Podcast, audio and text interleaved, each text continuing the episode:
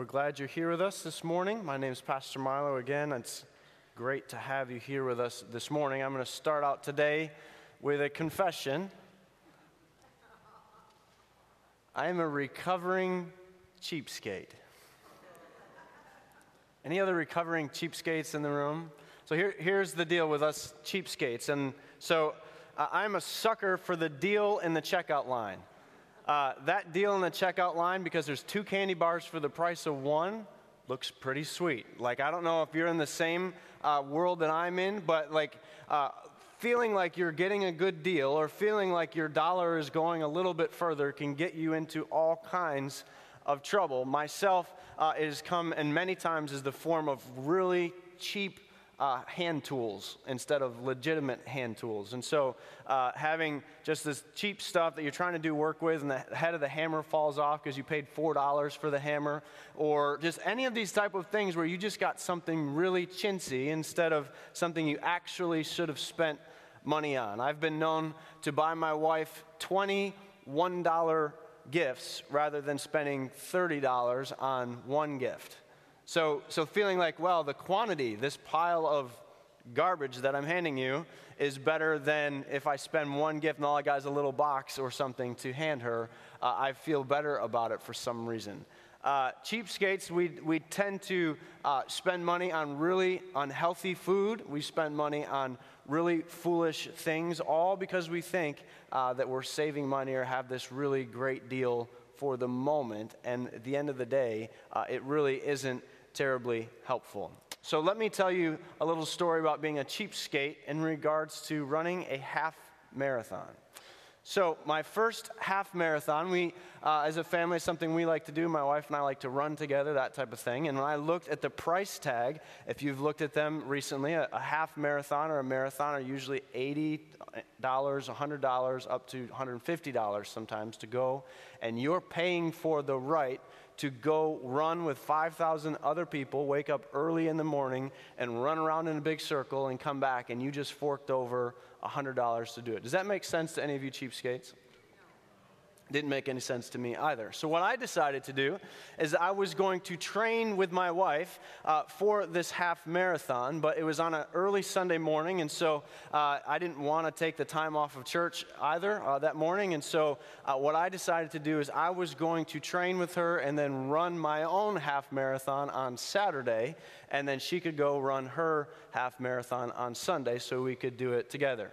And so, we also decided that because it is kind of difficult to shut down all traffic in all directions so that you can run yourself a half marathon. That I was going to go out in the country where we have a, a family uh, home that we can go to and visit our family there, and I was going to run it out in the country. And so what ended up happening uh, was uh, there's no traffic, no problem, none of those things. But what you don't realize that you're paying for when you're paying for a half marathon, you're paying for a lot of other things. You're paying for porta potties. You're paying for uh, water stations and food stations and, and little painted arrows on the road to tell you where to turn and where not to turn and, and mile markers to say you've gone three miles or five miles or 11 miles. All of those things are part of the package deal and a t shirt. I didn't get a t shirt out of mine either. All of that's kind of added together to be part of your experience. So, what I did, I went out and ran my 13.2 miles. I was about 10 miles in my phone and my battery had died, so I wasn't sure how far I had actually gone. I had a general idea of where I was because I knew where I lived, but I didn't know how far I still had to run to get back to where I was going. And the two water bottles that I had stationed at different points on the thing were not nearly enough water for what I needed. So at about nine or 10, I couldn't tell you because I didn't have any way to tell you how far into the race I was, the race, me, uh, that I was. And so at about nine ish miles, I feel like I'm going to die. I've been going up and down hills, running around corners, uh, and I need water beyond anything I could ever imagine at that point. I am sucking wind. I need water bad.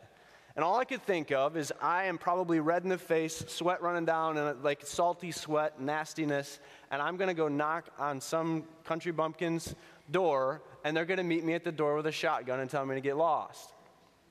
That's what's going through my mind as I'm running. You're not thinking cognitively. So, as I'm running around this one corner, there's a really high bank. I see coming out of the bank, there is a pipe with water running out of it.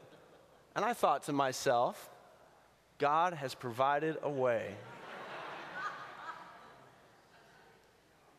and so I climbed down in the ditch and took a drink of this water, drank to my heart's content of the water that was coming out of this pipe. So I followed the road around, come back up the top of the hill, only to realize that there is a farm and a barnyard, and this is the water that's running across that, across the field, into the ditch, into my water supply. Do you think that that water may have been contaminated? That's some nasty, nasty water. And I, uh, I found out the results of drinking that water uh, after the fact. It is nasty stuff. So I've decided from this point on that paying for a half marathon isn't such a bad idea. This morning, if you've got your outline with you, uh, there's a white sheet of paper in there that's going to help you. First of all, on that white sheet of paper, there's also some prayer prompts for you uh, for our team that's in the uh, Dominican Republic, for you to be praying for them.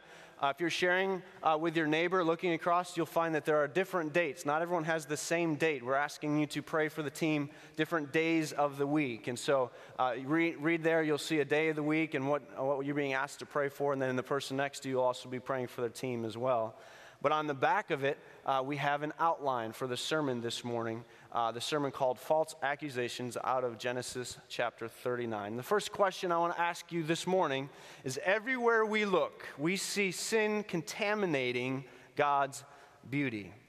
So, how can we be morally pure in a mostly polluted world? When we look around and we see what God has created, uh, the way that God has intended for us to act and behave, we see things getting more and more contaminated. What looks like at the surface a it wouldn't have looked that way to you probably, but to me, it looks like, oh, that's a nice drinking source over there, that water coming out of the pipe. I'm going to go have a drink out of that. That water being very contaminated. Uh, the, the idea of that is the world that we live in is increasingly contaminated. How can we be morally pure in a polluted world. Will you open your Bibles this morning? Genesis chapter 39. Genesis chapter 39. There's Bibles uh, in the pews in front of you. Uh, this is the first book of the Bible. And even as I'm saying that this morning, turning to Genesis chapter 39, I do want to be uh, mindful of the fact that not everyone in the room uh, may understand what I'm saying when I'm saying turning to Genesis chapter 39. So, uh, just as an overview, remind you again, that the Bible is not just one book of a thousand pages. This is a book, it's a library, really, if you will. And so we have each of the books of the Bible are, are named so that we can find our ways around. And so, if you look on uh, on the screen, and you'll see that I'm in Genesis chapter 39. There's this colon, and it looks almost like a time. Uh, people sometimes will think that, that, there's a time listed there, but no, it's uh, Genesis chapter 39 is giving us um, the, the stamp there is letting us know where we can find this passage, just like a Dewey Decimal System or something like that. Actually, nobody knows what a Dewey Decimal System is anymore either. Uh, but Genesis is the first of 66 books. And we're in Genesis chapter 39 this morning. Uh, that takes us to the chapter, and then the number after that is the verse. And we'll be starting Genesis 39, verse 1. I don't want to assume that you already know that. Uh, we want to get you there uh, together. Uh, so we're following the life of a young man named Joseph. We're following the life of a num- young man named Joseph. Uh, we learned last week about his story in Genesis chapter 37 and how he was thrown into a pit by his brothers, and he was thrown there left to die. And then, in a cruel way, they decided, you know what? Instead of leaving him there to die, they threw a rope down to him, pulled him back out, and sold him off as a slave.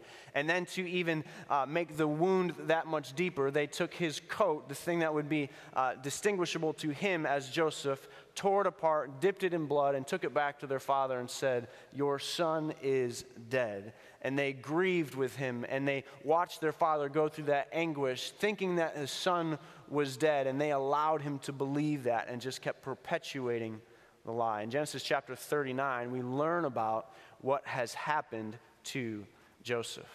And so, just like we see today, this contamination of what God has created beautiful, we see in this family a very contaminated, a very ugly and polluted family. What they are going through is a nasty, nasty thing. Uh, we did skip over, it looks like we're skipping over Genesis chapter 38. I want to kind of summarize for you what has happened since we were together last time. So, we're not going to skip over it, we're just going to summarize it.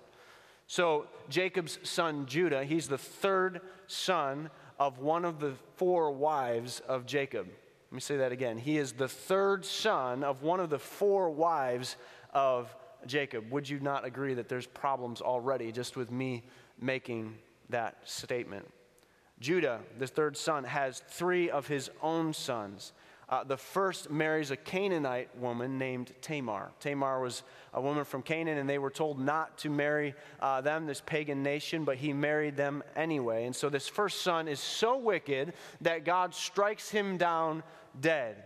And so this woman, Tamar, the wife of uh, him, is now left without a husband. And in that culture, that puts her in a very compromising position. And also in that family, they had decided part of that culture would be if an older son dies, that the next in line's responsibility is to marry that woman. And so the second son of Judah marries uh, this woman, Tamar, and he too is sinful and despicable, and God strikes him down as well. And so now two sons have died uh, for this uh, woman, Tamar. Her two husbands have died, and according to the culture of the day, it's now the responsibility of the family to provide her another husband, the third son. Uh, this third son was just uh, not marrying age yet, he's a very young man at that point. And so Judah promises that he would be her husband, uh, but as he grows up and gets older, he kind of forgets about her, chooses not to get around to the fact of marrying her off. So now Judah, the father in law, and uh, is now a widower, widower himself. And he falls into the sin of hiring prostitutes. And so he goes to this area where he hires a prostitute, and Tamar hears of this, and she disguises, Tamar, his daughter in law, disguises herself as a prostitute and finds him there, and he hires her and sleeps with her, and she gets pregnant because of it. Later, when Judah, the father in law, finds out that his daughter in law is now pregnant outside of marriage, he wants her to be executed, wants her to be killed, wants her to be burned for her sin, even though he doesn't know her identity. And Tamar is pregnant, and she says, Oh, yes, it's true, I am pregnant, but by the way, you are the father. And so, in this whole process, do you see what is going on here? The, the corruption, the filth, the pollution that is within this family. And even in finding it out, Judah looks at the situation and says, Oops, my bad. Like in all of that, like this is something that you would watch on, on, a horrible TV program that kind of tries to mix all the family stories together and like, and by the way, you're the father, and everybody in the crowd gasps. And some reason this morning, as I even share it with you, we go, yeah, yeah, I remember that, I heard that before. Or you're confused by even what I'm talking about, and that's understandable as well. This is what sin does to what God has created.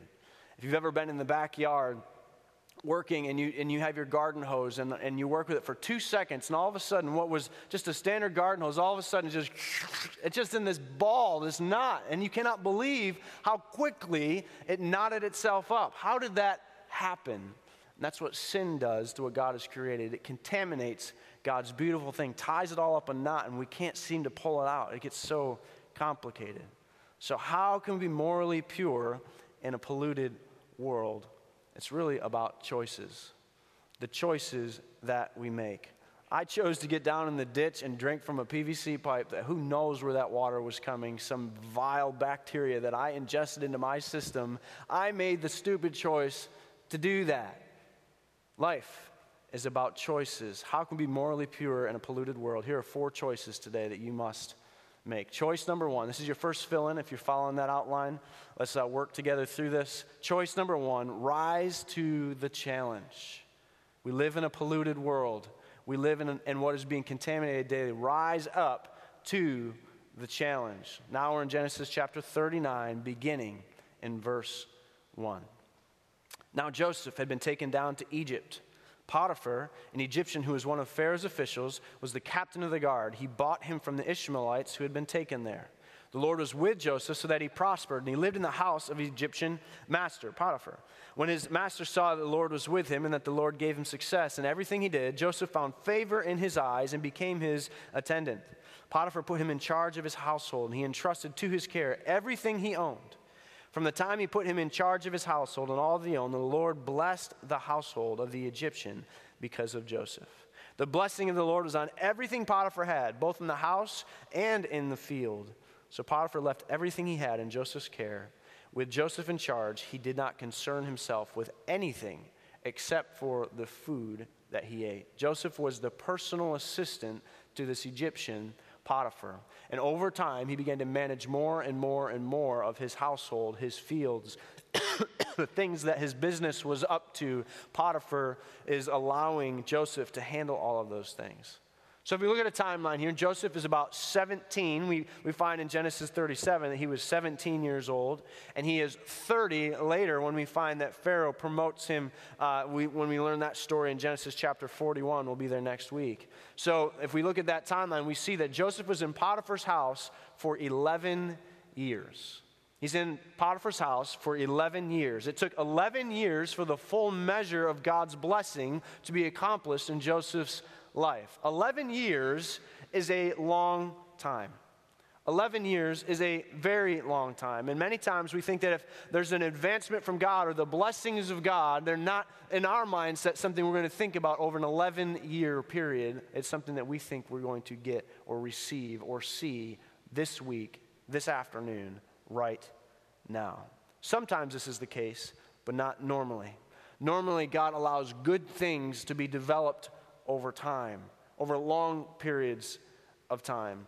Uh, human children have the longest developmental time in the womb of any of the mammals. Why? Because there's a beautiful thing that is being born there. In the world of plants, it takes many years for an acorn to become an oak, even though a squash can grow almost overnight. Good things take time. God's blessings often take time. Potiphar leaves all that he has in Joseph's hand. It means that Joseph was a hard worker. When he came to Egypt, when he is brought there, he's at a great disadvantage. If you think about it, he's coming from a foreign culture, he's coming from an entirely different leadership structure. And it means that he was at a disadvantage of language, of culture, of customs, and of doing business. He would have to get up early, he'd have to stay up late in order to learn the Egyptians' ways and do a good job.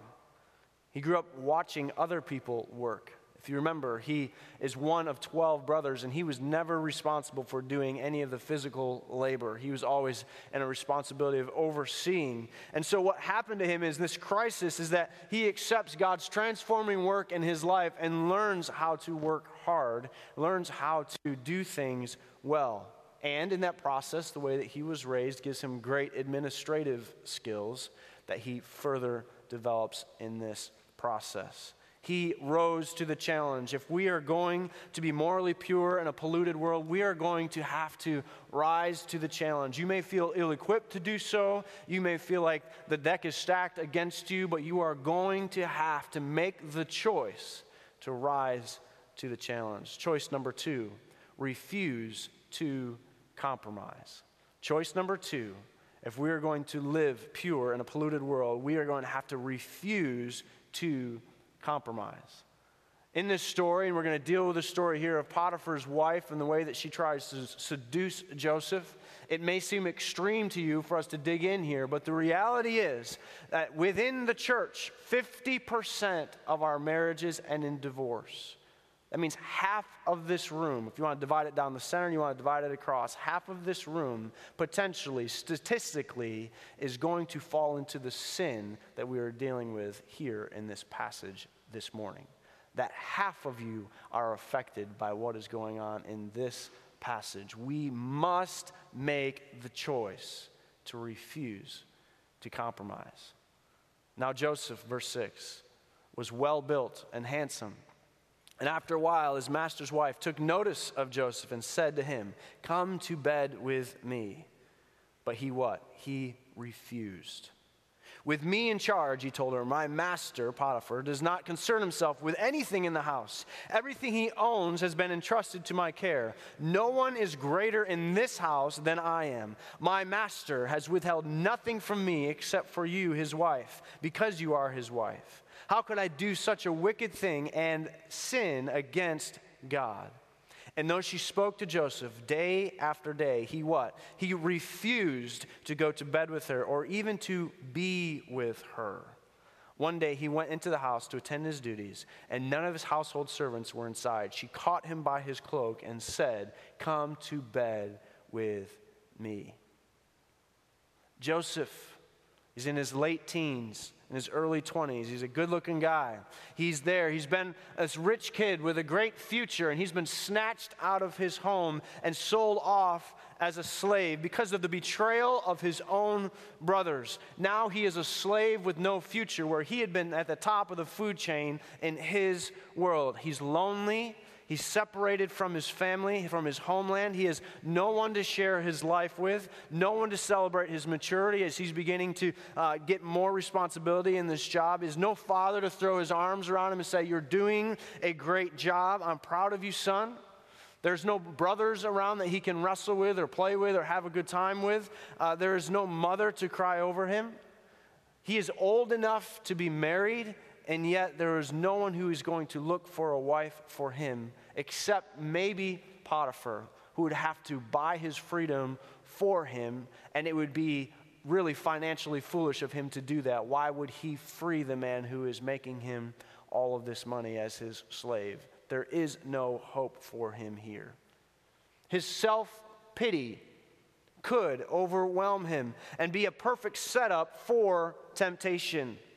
Potiphar's wife notices how well built and handsome it says here in Scripture. Imagine how she comes on to him. She says, What a man you are. Look how strong you are. Look how intelligent you are. Look what you're doing with this business. Look what you're doing with our household. You must be lonely, and you're such a good looking guy. Why be unappreciated? Why would you stay a slave? Come into the bed with me.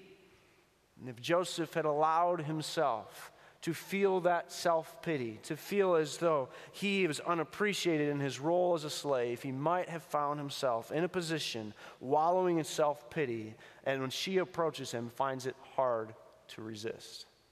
Do you see that the deck seems to be stacked against him? What do you know about self pity? What do you know about temptation? Maybe your life hasn't played out the way that you drew it up. Maybe you feel like people are out to get you. Maybe you feel like you should be prospering, and less deserving people, as you look around, seem to be getting all the attention. They seem to be getting the promotion at work. They seem to be getting uh, the relationships with other people that you were looking for. And it seems like no matter what you do, that someone else is getting the leg up, and you just deserve better. Maybe this thing, even though wrong as it might be, maybe this thing would be enough to give you an advantage. It might make you feel better. It might make you feel good. It might make you happy for once, since doing the right thing for all these years has turned out to be so disappointing. Self pity will make us vulnerable to temptation. Self pity will make you vulnerable to temptation. You must choose to refuse to compromise. Look at verse 9. Look at verse 9. This is Joseph saying, No one in this house is greater than I am. My master has withheld nothing from me except for you because you are his wife. How then could I do such a wicked thing and sin against who? God. He's not looking at his position, he's not looking at his priority structure. He is looking at the one thing that matters, and that is God's standard for his life. Joseph refused to compromise. Joseph refused to compromise. He knew that this sin was not just about him, but it was about God's plan for his life.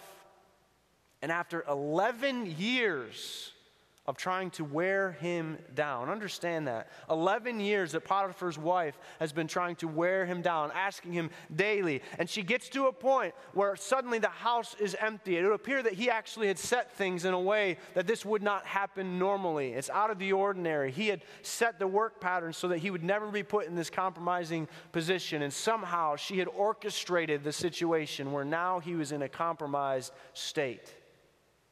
What is he going to do. Joseph refuses her.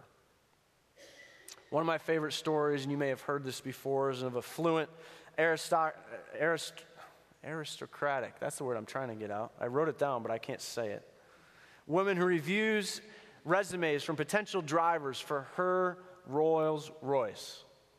I don't have a Rolls Royce. That sounds pretty nice, right? And so she's got a driver who is going to drive this very expensive vehicle She has three different men come in uh, who are going to be her driver, and she asked them, I said, if you were driving my Rolls, Rolls, I don't even know how to say it correctly.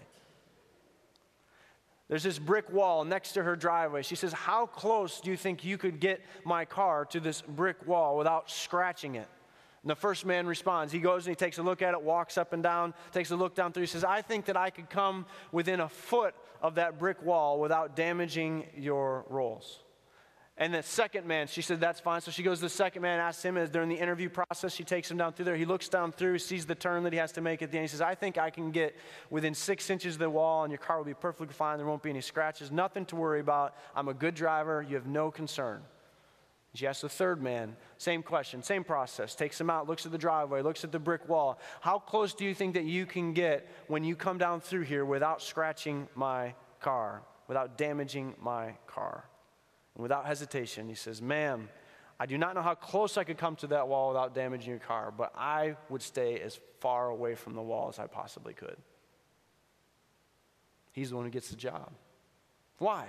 Because he's staying as far away from danger and damage and possible. When addressing sexual temptation, when dealing with the way that pride works in our lives, the way that sin tries to infiltrate our hearts, when dealing with that, you have to be aware that we need to stay as far away as we possibly can without getting scratched. Stay as far as we can. How can we be morally pure in a polluted world? Refuse to compromise. Third choice that we have to make is to run for your life. There are times where we just have to run away get as far away from the situation as possible. No matter how many consequences there might be for that, no matter what is at stake, getting out of that situation is the very best thing you can do. Verse 12, she caught him by his cloak and said, Come to bed with me. But he left his cloak in her hand and ran from the house. When she saw that he had left his cloak in her hand and run out of the house, she called for her servants. Look, she said to them, this Hebrew has been brought to us to make sport of us. He came in here to sleep with me, but I screamed. When he heard me scream for help, he left his cloak beside me and ran out of the house. She kept his cloak beside her all the way until her master, Potiphar, came home. Then she told him this story, this tale that Hebrew slave you brought us came here to make sport or make a fool of me. But as soon as I screamed for help, he left his cloak beside me. He ran out of the house. When his master heard the story, his wife told him, saying, This is how your slave treated me. He burned with anger Joseph's master took him and put him in prison, the place where the king's prisoners were confined. All of a sudden, this Potiphar is left holding the bag or, or holding the cloak, as the case would mean, this pile of dirty laundry what is she going to do? She can't admit that she has been chasing after Joseph all of this time. She can't admit the fact that she has been trying to get him to sin with her, trying to get him to cheat on her husband with her. Now, so she pulls the race card here and she calls him this Hebrew slave who tried to rape her. She goes after him in a way that he would not be able to fight back. Verse 19 of particular interest. This verse reads Now, when his master heard the words of his wife, his anger burned. Specifically, the way that it's written, as we think about curiously speaking in Potiphar's reaction to this situation, the fact that it says his anger burned, we don't actually know who his anger is burning towards, whether it is towards Joseph or towards his own wife. I would suggest, in looking at this passage and reading through it this week, uh, that his wife's slander, as he's looking at it, his own motives, and, and looking at the way that Joseph lived his life, his proven trustworthiness, the fact he'd been there for 11 years as a competent slave, he'd given more authority to, his knowledge of his wife's character or the lack thereof of what his own wife was like, knowing all of that, I think that his, arguably, his anger is burning towards his wife. Why? Because this puts him in a difficult position. He can't discount what his wife is saying without publicly humiliating her. Or even if he is certain that she is lying, what he does is he tries to take a position against Joseph, which is as minimal as possible and still retain the family's honor. Potiphar says, took him and put him into the jail, the place where the king's prisoners were confined. He was there in jail. What Joseph was being accused of, falsely accused of, was a capital offense. Rape was a capital offense. He, as a slave, there's no question in my mind that he would have been executed on the spot. But this milder punishment would suggest that Potiphar does not believe his wife in the least. You don't hear Joseph trying to defend himself. You don't hear Joseph going to court trial. You don't hear any of that. What happens is Potiphar looks over the situation, realizes what happened. He knows his uh, he knows Joseph's character and he knows his wife's character. And he is truly angry with his wife and has found a way to punish Joseph. He should have been executed on the spot, no questions asked. In fact, the, the king's prison was a, spa- a space that was supposed to be for political prisoners, not a slave. He should have never been thrown into that prison. The other thing that I noted, this observation, look at this. The prison that he puts him in is literally in the basement of Potiphar's house. Go back, look at the beginning of chapter 39. Chapter 39, uh, beginning in verse 1. Now Joseph had been taken down to Egypt Potiphar, an Egyptian who was one of Pharaoh's officials, was the captain of the guard. Potiphar is the captain of the guard. We're going to get into next week's uh, passage, it will be chapter 40. But turn over there for just a minute. I want you to see what happens when you look in chapter 40. Chapter 40 and verse 2. Pharaoh was angry with his two officials, the chief cupbearer and the chief baker. He put them in the custody, what? Of the house of the captain of the guard in the very same prison where Joseph was confined. He takes him from the penthouse suite and moves him down to the basement.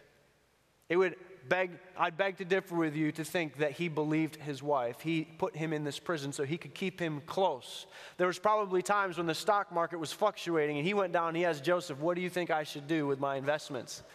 Uh, there are times where he was having trouble with managing the household, managing the servants, and how do I deal with this personality? He's going to go down and he's going to talk to Joseph and ask him what he should do. Potiphar is a very shrewd man. So, in reality, Joseph's imprisonment by Potiphar was probably the greatest answer to prayer that he has. When he's saying, God, Lord, protect me from this woman, he is in the safest spot he could possibly be now. He is behind bars. She can't get at him. The prison was God's chosen location to further develop Joseph's leadership skills in the setting of a very divine future appointment that he would have with Pharaoh. But it was not an easy time. Turn in your Bibles quickly. Right in the center of your Bibles is, is Psalm, the book of Psalms. Psalm 105 talks about Joseph. 105 Keep your finger where we are in Genesis chapter 39. But Psalm 105, beginning in verse 16, says this Psalm 105, beginning in verse 16 says he called down the famine this is speaking about god he called down the famine on land destroyed all their supplies of food and he sent a man before them joseph who had been sold as a slave. They bruised his feet with shackles. His neck was put in irons until what he foretold came to pass till the word of the lord proved him true.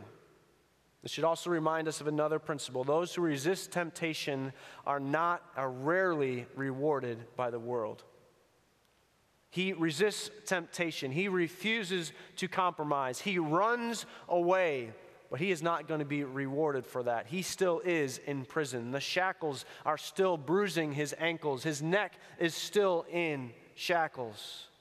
By overcoming temptation, though, Joseph proves that personal integrity, promoting spiritual maturity, will prepare you for a fuller opportunity. Let me say that one more time. Having personal integrity, promoting spiritual maturity will prepare you and I for a fuller opportunity.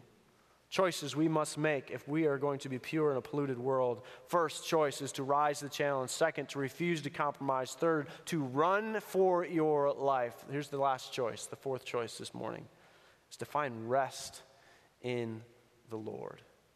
Find rest in the Lord. Continuing in verse 20, we read, But while Joseph was there in prison, the Lord was with him.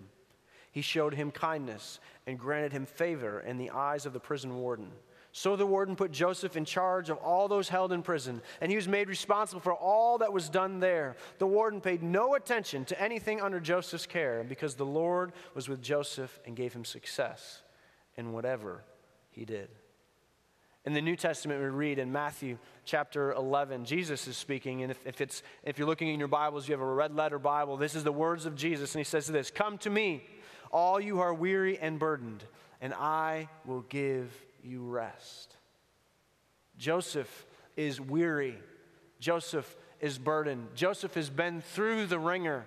Joseph has been lied about. Joseph has been betrayed. Joseph has been put into a compromising situation that he did not ask for, and he has been punished for it. He's gone through all of that. He is weary. He is worn down. All that you are weary and burdened, Jesus says, I will give you rest. God will give you rest. The Lord will give you rest. Come and sit at my feet. The Lord was with Joseph. If you've got your Bible open there to Genesis chapter 39, use your pencil. There's, there's one in the, in the uh, pew in front of you. Pull out a pencil, use a circle, a square, whatever you want to do. In my Bible, I've got it marked up. Uh, you can see here with, with, squares and circles going back and forth all over it, just to kind of connect the dots for you. Uh, Genesis chapter 39, verse 2. Box this. It says, The Lord was with Joseph. Put a box around that. The Lord was with Joseph. He is resting in the Lord. The Lord was with Joseph. That's in verse 2. If you look down in verse 21, you see it again. The Lord was with Joseph. Box it, square, and then just, just connect those dots. Connect those th- two things together and look at all the different connections you'll see following that. In Genesis chapter 39, verse 2, it says, The Lord is with Joseph, and Joseph found favor in the sight of Potiphar over in verse 39 21, it says, Joseph found favor in the sight of the prison warden. In verse 2, it says, Joseph was put, uh, that Potiphar put Joseph in charge of everything. Down to 21, 22, it says, the warden put Joseph what? In charge of everything. Back in 2 and 3, it says, The Lord blessed Joseph's work in the penthouse and made him able to prosper in everything that he did.